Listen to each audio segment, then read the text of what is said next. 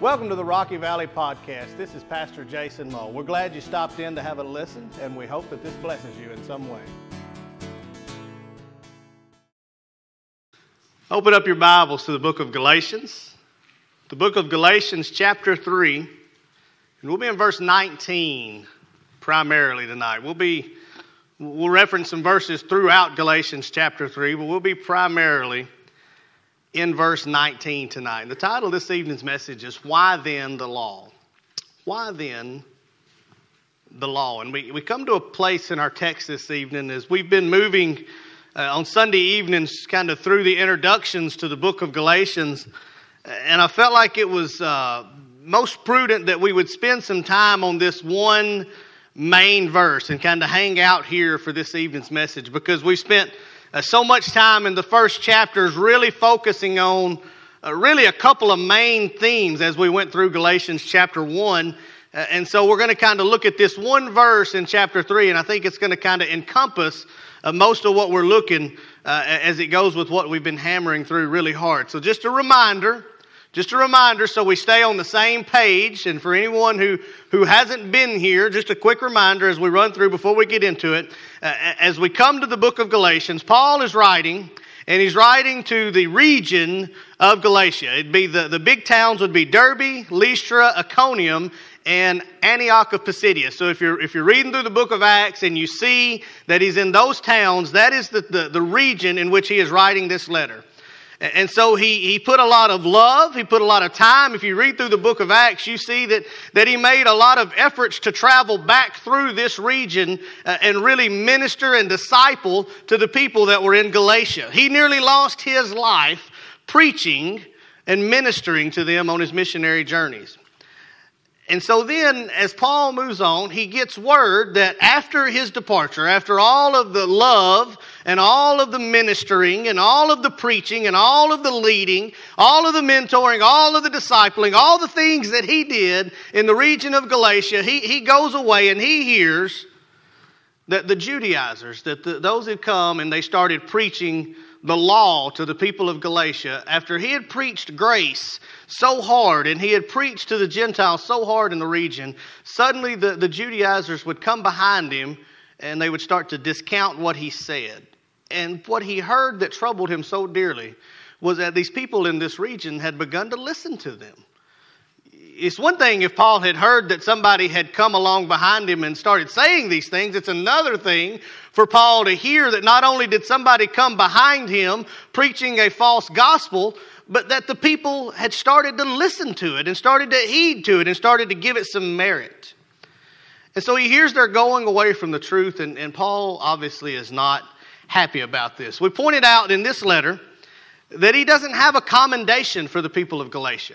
Uh, in most of his letters, he'll say, you know, I, am glad to hear that I find this about you, or, or he'll name some people in the area that he's happy to hear and happy to hear from. But as Paul gets into this letter, he doesn't give a commendation. He really goes right into the fussing at them, you could say. He really just goes and jumps right in on it. It's kind of like when I was a kid and I knew that I had done something wrong and I knew dad was coming home, right? And when dad walked in that door, knowing that I had done something wrong, there generally wasn't a good conversation that took place before the whipping took place. I don't know how it worked in your household, but in the Mole household, if little Mole had been bad Mole during the day to Mama Mole, Daddy Mole came home, and we didn't talk about what Baby Mole did. He just kind of took it at Mama Mole's word, all right? And then afterwards, we talked about, you know, why I got the whipping and so Paul is kind of thrashing like the good father. He kind of looks back and he says, I've got to, I've got to write to these people. I can't go to them, so I'm going to write this letter and send it to him. And so early on, he spent time establishing the authority that he had for preaching. Uh, he said to him, You know, I, I'm apostle of Jesus. He says, I know that the Judaizers have come and they have said things to you like, why would you even listen to Paul? Paul was going to kill Christians. Paul was a persecutor of Christ. And now you're going to listen to him say something contrary to the law. You're going to listen to him come along with this gospel of grace. Of course, Paul is preaching something different than what we believe because Paul, he, he was persecuting Christians. And what did Paul say in those first chapters? He said to them, I didn't get my marching orders from Jerusalem. No, I didn't. I was on my way to Damascus, and by the grace of Jesus, I encountered Jesus, and He saved me. And straight away, I went and preached His word. And no, I didn't go to Jerusalem to get my marching orders from some man. I just started preaching what Jesus laid on my heart. Paul said, I, I don't work for them. So, of course, they don't like what I have to say when it's different than what they say. I preach under the guidance and the unction of the Holy Spirit, and that is what I preach. And under God's grace, I've been saved. And so when I preach to you that you don't have to be circumcised, you don't have to do these things, it's under the, the guidance of the Holy Spirit. And Paul spends a lot of his time early on saying, I know that they're discounting me, but you need to listen to me because I am under the Holy Spirit. He even goes on and he says, I rebuked Peter because Peter lived as a hypocrite. When people came from Jerusalem, he lived one way, and when they left, he would act another way. So Paul is really kind of establishing that the basic idea that the law that they were talking about was not the standard anymore. He was preaching that the grace of Jesus was the standard, and he understood that to try and live to the letter of the law, that he had been a Pharisee himself. He understood that it was not something you could accomplish and that the people were just setting themselves up for a life of misery and failure as they tried to get that. And that brings us to verse 19, our theme verse for tonight, as we ask the question, why then the law? So let's all stand to our feet as we honor the reading of God's holy and inerrant word from the book of Galatians, chapter 3, verse 19. What purpose then does the law serve? It was added because of transgressions, till the seed should come to whom the promise was made. And it was appointed through angels by the hand of a mediator. Let's pray. Uh, Father God, Lord, we come to you realizing that if anything is going to happen tonight, Lord God, it's going to be from you, Lord. God, we realize that we are just vessels to be filled by your Holy Spirit. And so, Jesus, we ask that you would dwell among us this evening and, and, that we would look back at the end of this service and say that we worshiped you fully and we glorified you fully, Jesus. And God, that is my prayer this evening, and all of God's people said. Amen. You may be seated. So, we're going to dive into three aspects uh, of this question why the law tonight? Why then the law? If Paul's preaching that the standard is not the law and that it's grace, then what is the importance of the law? What purpose does it serve? Why do we even need to talk about it this evening? And so, why, what, what was its purpose? And so, we're going to look first at why then the law from a perspective of the past, from a perspective of the past. So, and tonight's message is going to be a little different than this morning's message because I'm not going to make you feel really bad for 20 minutes and then make you feel really good for 10, okay?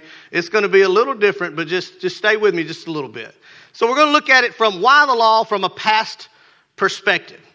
It goes on to say, it says, it says, why then the law? Why then in the past? What purpose then does the law serve? And it said, it was added because of the transgression. So it was added. What, what was it added to? What's he talking about? It was added. What was, if, if it's added, then there had to be something there that it was added to. So we're talking about here, Paul's writing says, well, you had the Abrahamic covenant. So you had the covenant that God made with Abraham, and then some 430 years later, you had his covenant with Moses, the Mosaic covenant. So you had the, the handing down of the law. And so now it's important that we realize that when 430 years later the covenant was given to Moses, it didn't annul the previous covenant with Abraham, it was added to that covenant. So you had the covenant with Abraham, and then 430 years later, the, the covenant with Moses was added. The law was given to Moses and added. And so, what was that Abrahamic covenant quickly as we move on? It was a promise of blessings, basically. God said to Abraham, I'll bless you, I'll bless your seed, and through them, bless nations. So, in other words, it's a promise essentially of salvation. That through the seed of Abraham, a Messiah would come that would bring about salvation. In fact, when you see in the Bible a reference and it talks about blessings and it refers back to someone from the Old Testament, it always refers back to Abraham and never Moses. It always kind of goes back. Look at verse 9. It says, He was blessed by the faith of Abraham. And you'll find that as a common theme. So, so what's that have to do with the law, Brother Jason? What has, what's that have to do with the law from a past perspective? Well, because of the transgression. So you had the covenant with Abraham. And that covenant was a covenant of blessings, a covenant of promise, a covenant of salvation. But inside of it, it was just blessings. And then as the time goes by and 430 years go by, the people live sinfully. The people continue to drift further and further from God. And so then we have the covenant with Moses handed down, added because of sin, added because of our transgressions. And this was the covenant that was handed down, and 1,500 years we would live under that covenant throughout the Old Testament until Jesus would come. And it really simply was painting one picture that really matters. It was, there was one big picture that was painted by the giving of the Mosaic covenant.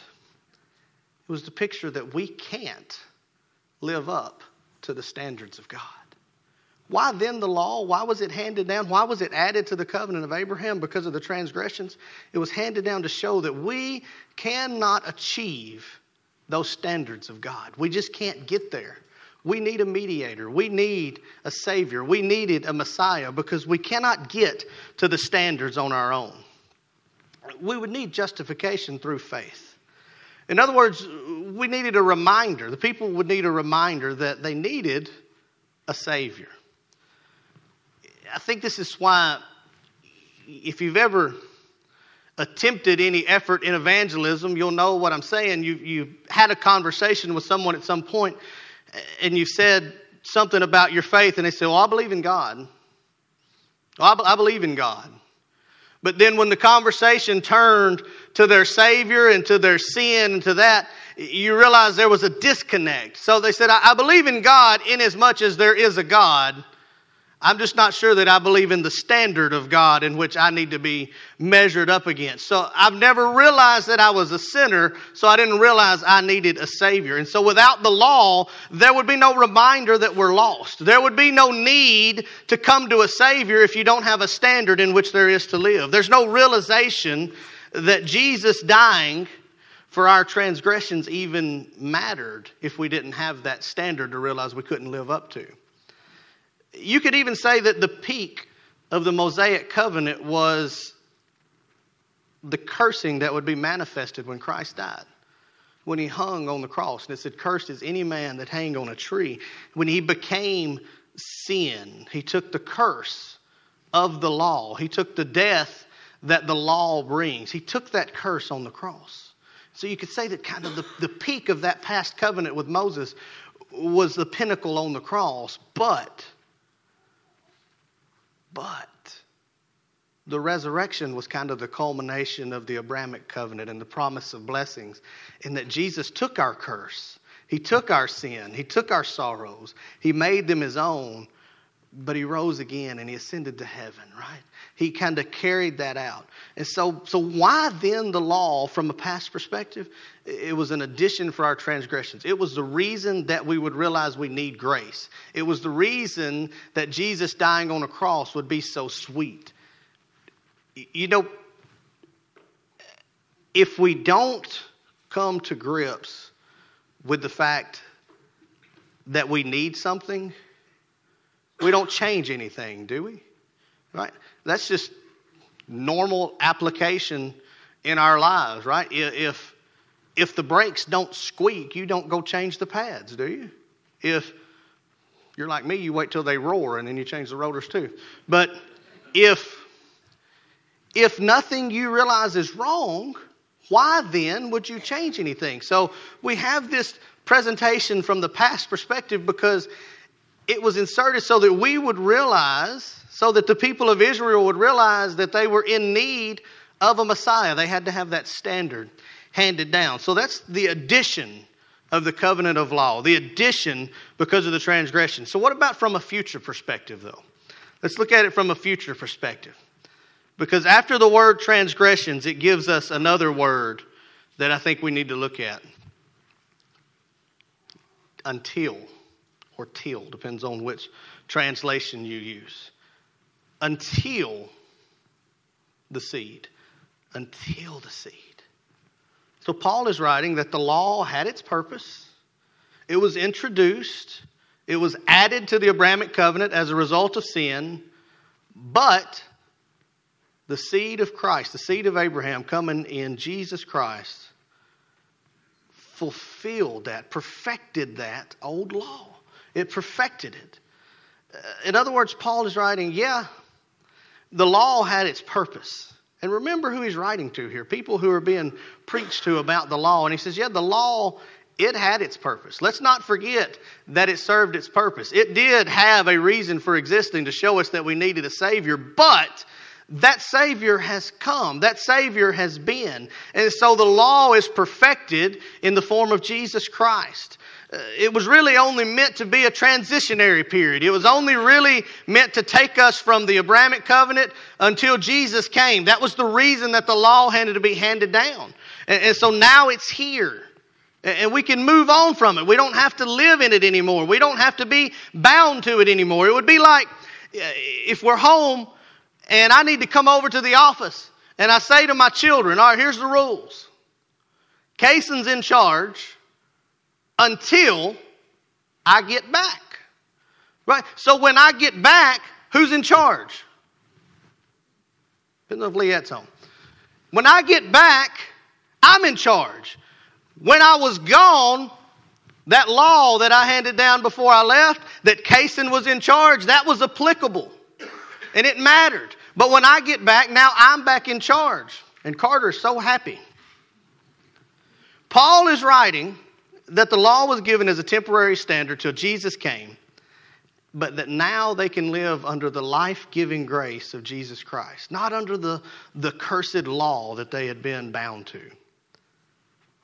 You could say the law was always intended to point to Jesus, it was all intended to point to Jesus.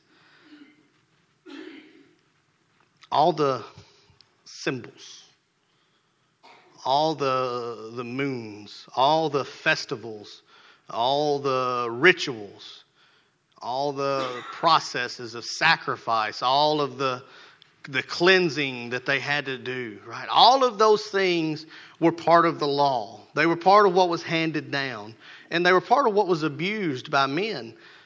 But Romans 10:4 says that Christ is the end of the law. He perfected it. So it's no longer applicable because it was all meant to point to Jesus, and now we have seen Jesus. Now we have seen him walk on this earth. He's died, he's established the new priesthood. If you read through Hebrews, it says that he came in the line of Melchizedek, and we don't have time this evening to get into all that, but he was the perfection. He was the new line. He wasn't from the, from the line before. He was from an entirely new line. He was a new priest. He completed all of that process. And in Hebrews 7:12 it says that when the priesthood changed, that the law changed as well.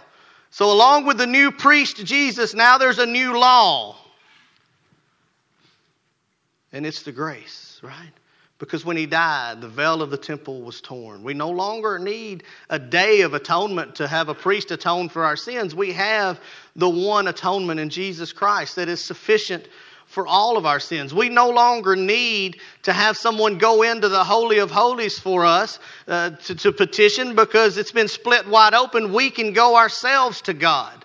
We can go directly to God. We don't need to go by the cleansing ritual because Jesus cleansed everything that needed cleansing when he was on a cross. We don't need to have anybody else go and do anything for us because we have Jesus who has already done it all for us.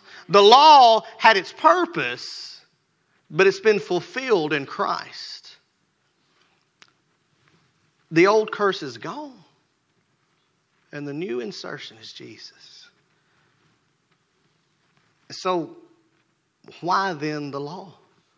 We've seen in the past it was an addition because of our transgressions. We've seen played out in the future it was a perfection in Jesus Christ. And so, why in the present? If it's perfected in Christ, why do we even still have a conversation about the law? If we're no longer under the law, but we're now under grace, why do we even mention it anymore? Why didn't Paul just write to the church in Galatians? Why doesn't it say in the Bible that Jesus perfected the law? Let's close it off and let's not talk about anything else. And preachers won't have anything to preach about. And you guys can only go to church every once in a while and let him just say grace three or four times. I would say that now the reason for the law in our lives today is for instruction. The reason for the law now is for instruction. We, we have the law. We have it all written. We have all of the, the precepts and all of the thoughts and all of the New Testament and all of Jesus perfecting all of these things. And we have all of that laid before us in the Bible. And it's given for our study, it's given for our reproof, it's given for our instruction, it's given in our direction for how we are to live our life in light of the grace that we have received. You could say the ceremonial part of the law passed away, it's gone. But kind of the moral conduct that is set apart by the law and the way that we should live is still laid out here for our standard. This is where the character of God is revealed to us. This is where we get, this is how you should desire to live your life so that you can draw nearer to God. And that scripture is still relevant today. It still matters today. It's still given for our instruction.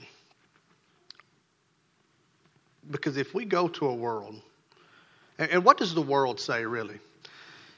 If you go out to share the gospel, and you go out into the world, you're really going to run into to just a few different kinds of people. You're going to run into people that say that there is no authority, right? That there is no there is no God of which there is authority. You're going to run into people that say, well, there are no rules. There, there are no set standards that we must follow. We can just do what we want to do right? You're going to run into people that say, well, there's no judge. There's no such thing as a God who, who judges and does these things. And so if you're going into that world, we need to be able to say, but there is a standard, and there is a rule, and there is a judge, and you will be judged by him. And when you're judged, he's not going to look upon your own merits but by the grace of Jesus, he's going to look upon the life of Jesus. He's going to look and see Jesus Christ. If you have received that substitution for your sins, he's going to see Jesus.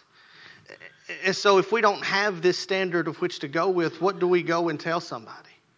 What do we go? How do we live our lives? What's our standard? And so that's why the law even still matters to us. Now, the beauty of it is when I came to Christ, I didn't have to come having washed my feet a certain way. I didn't have to come having done anything in and of myself to receive Jesus Christ. The grace of Jesus says there's nothing that I can do to add to it. There's nothing that can be done to pluck me out of his hands. That I belong to him. But in light of the fact I belong to him, there's a standard by which I'll desire to live. And so, why is the law so important? Why, is it, why does it really matter? And I think it comes down to this as we close out tonight. Why then does the law really matter? I think it's the same application as when it was handed down. Why would you turn to a Savior if you didn't realize that you were set apart? Why would you turn to Jesus if you didn't realize that your sin had you separated from God, right? So God is holy and we're not. But if we don't have that standard, what's the, what's the measurement? How do we? I think I'm a pretty good guy. I think I was a pretty good guy before I came to know Christ. So without the standard that says I'm maybe I'm a good guy, but I'm not holy. The only way I can be is with Jesus Christ. And so why is the law so important? Because it is the standard by which we are measured. It's the standard by which people come to the point that they know they need grace. And so, as Paul is writing to the Galatians, and he comes there and he says, These people are coming and they're preaching a false gospel. These people are coming and they're telling you you have to do all of these things to add to something that Jesus did on the cross. He said, I want you to remember their law had its purpose, but it was perfected in Jesus Christ. It had its season, but its season passed when Jesus came. He's going to go on as we study through Galatians to really just stay on grace. Stay, just preaches grace throughout and the freedom that we have in grace. But he has to establish to these people these people are coming and preaching a false gospel. You've got to lean on the fact that Jesus is your salvation. And so, as we go out, we reach Galatians everywhere we go. People that have been misinformed, and misdirected and misguided by people and by the church and by well intentioned pastors and, and, deacons and Sunday school teachers. And they've been presented something contrary to the fact that it's Jesus Christ alone. So we have to remember what Paul kept present in his life all the time that the grace of Jesus was sufficient to save me on the Damascus Road. And I don't want to do anything but share the grace of Jesus with somebody else. I don't want to put somebody else under my standards. I just want to share that Christ alone can save them. Let's pray. Father God, Lord, we come to you this evening. God, we recognize that apart from you, we're nothing. God, we realize that the standard that has been set is too high for us on our own, Lord God. That we can't live a life good enough to be reconciled, but that Jesus Christ came, He lived, He died, He was resurrected, Lord, that we might have salvation, Lord. That we might have faith by grace, Lord God. And we thank you for that grace. God, we pray that you give us the conviction to stand on that grace fully, Lord Jesus, and proclaim it to a world that they too can be saved by your precious blood. God, we thank you, we praise you, and we give you the honor and the glory, and it's in your name we pray. Amen. Thanks again for joining in. We sincerely hope that this has blessed you in some way. If you have any further questions, feel free to give us a call or check us out on the web at www.rockyvalleybaptist.org. Thank you and have a blessed day.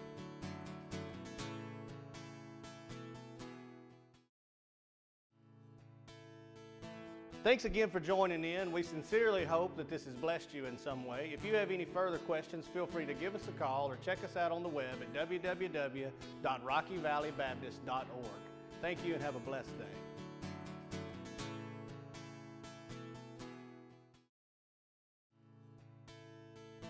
Thanks again for joining in. We sincerely hope that this has blessed you in some way. If you have any further questions, feel free to give us a call or check us out on the web at www.rockyvalleybaptist.org. Thank you and have a blessed day.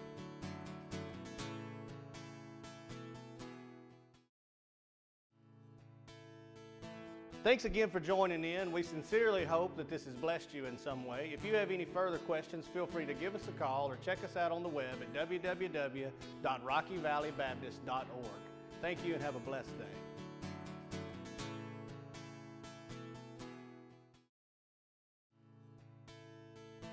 Thanks again for joining in. We sincerely hope that this has blessed you in some way. If you have any further questions, feel free to give us a call or check us out on the web at www.rockyvalleybaptist.org.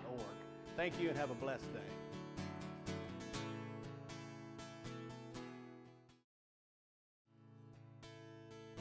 Thanks again for joining in. We sincerely hope that this has blessed you in some way. If you have any further questions, feel free to give us a call or check us out on the web at www.rockyvalleybaptist.org.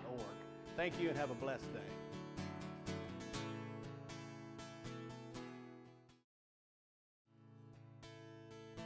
Thanks again for joining in. We sincerely hope that this has blessed you in some way. If you have any further questions, feel free to give us a call or check us out on the web at www.rockyvalleybaptist.org.